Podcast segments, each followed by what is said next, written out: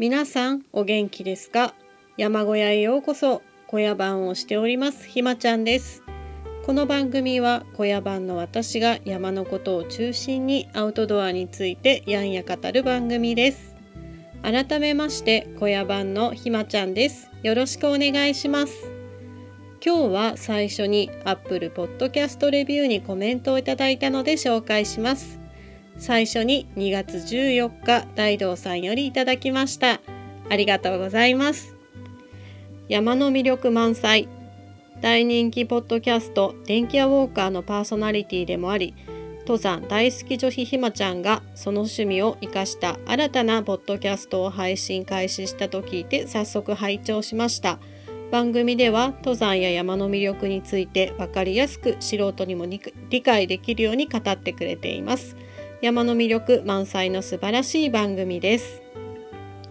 次ににがつじゅうしちにち直武さんよりいただきました。ありがとうございます。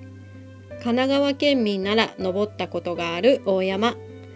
神奈川県で子どもの頃を過ごすと小中高のイベントで必ずと言ってもいいほど登る大山、後に大山という同じ漢字の山があることを知ったりするわけですが、そんな懐かしい気持ちを思い出させてくれるだいにわは神奈川県出身必聴ですね。最近山に行けてないという人にもおすすめだと思います。次はどんな山の話が聞けるのでしょうか。大道さん、直武さん、コメントありがとうございます。記念すべき初めてのポッドキャストレビューです。ありがとうございます。コメントとても嬉しいです。ぜひ皆さんもご負担でなければコメントよろしくお願いいたします。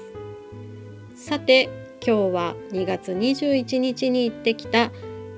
日本最古の一等三角点がある飛尾山に行ってきたお話をしたいと思います。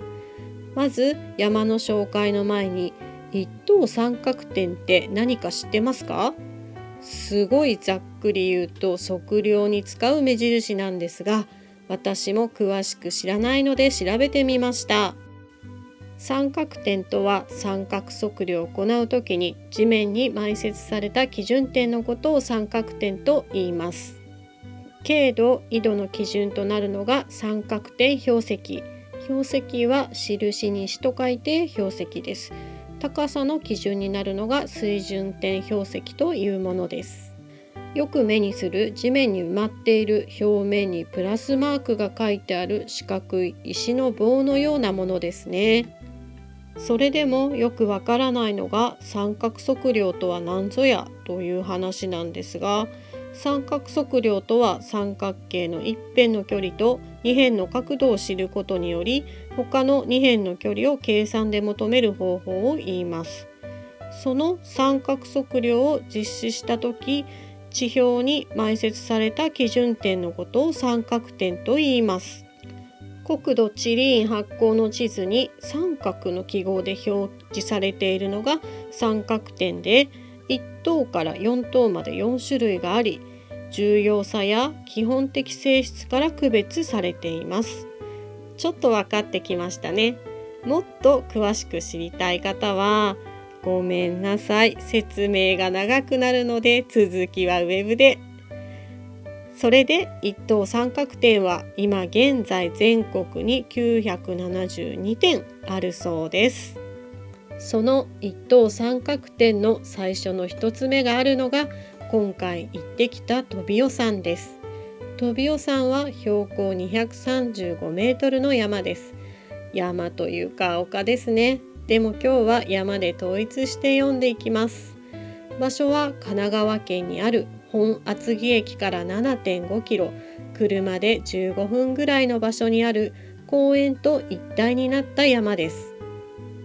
今回も登山口まで自家用車で行きたいのですが、飛尾山の登山口となる展覧台公園には駐車場がないので、飛尾山の裏口にあたる地図上でいうと南側にある蓮華山憩いの森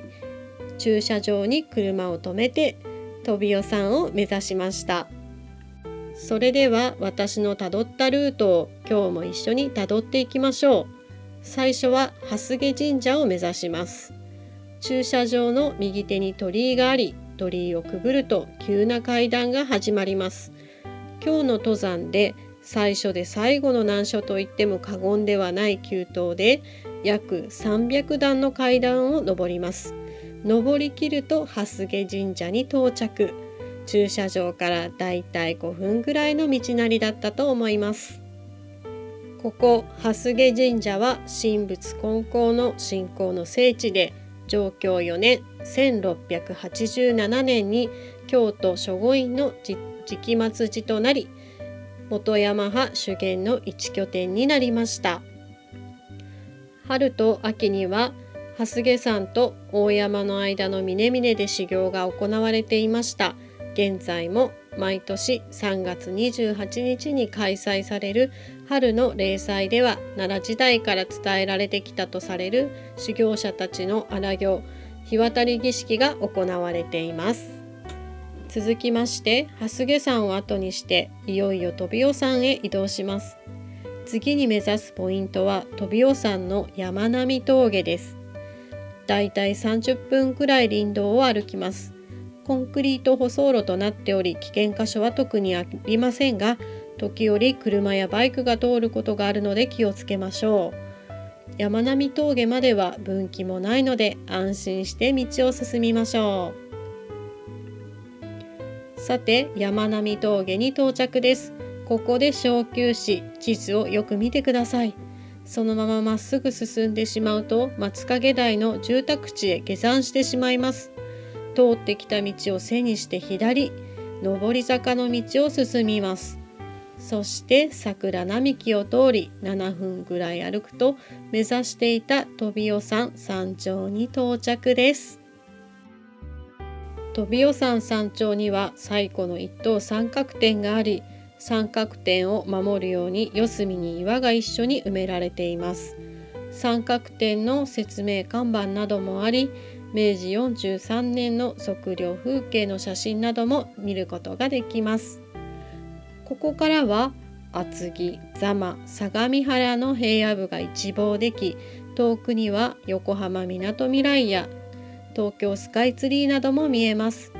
ベンチもいくつも設置してあるので休憩にぴったりな場所です。春には桜も楽しめるようです。さて、飛尾山山頂を後にして次に目指すのは飛尾山の展望台です。山頂から歩いてじゅうごふんぐらいのところにあります。展望台は螺旋階段でできた塔で、高さはだいたいマンションのにかいからさんかいぐらいの高さだったと思います。知る人ぞ知る夜景スポットだそうで、視界さんびゃくどの夜景が楽しめるということですが、街灯が全くないので、もし夜来るならば必ず懐中電灯を持っていきましょう。可能であれば明るい時に来て一度場所を確認しておくのをおすすめします。展望台を後にして次の目的は常勝院というお寺です。ここからが分かりにくい。大和高原地図にも山レコにも地図がない山道から一般道に入ります。道なりに道は続いているので迷うことはないと思いますが、方角的には棚沢という地名の方を目指して歩いていくと常勝院の敷地内に降りてきます。お墓の横を通り車道に出ます。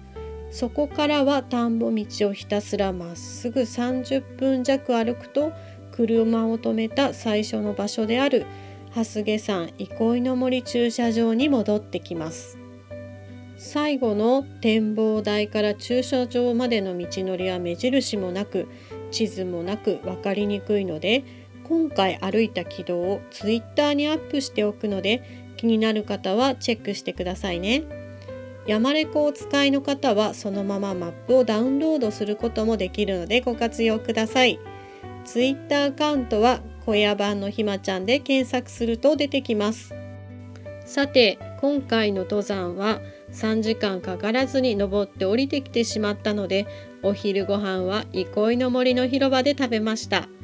憩いの森は池があったりアスレチックがあったりと遊ぶ場所がたくさんあるので、登山をしなくても自然と触れ合える場となっているので、よかったら一度来てくださいね。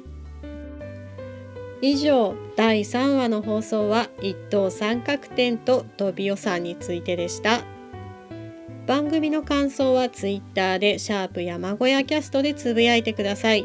山小屋はひらがな、キャストは シー エー エス ティー です。またツイッターでは番組で紹介した山の写真をアップしておりますので、よかったらフォローもしてください。ではまた次回、元気にお会いしましょう。バイバーイ。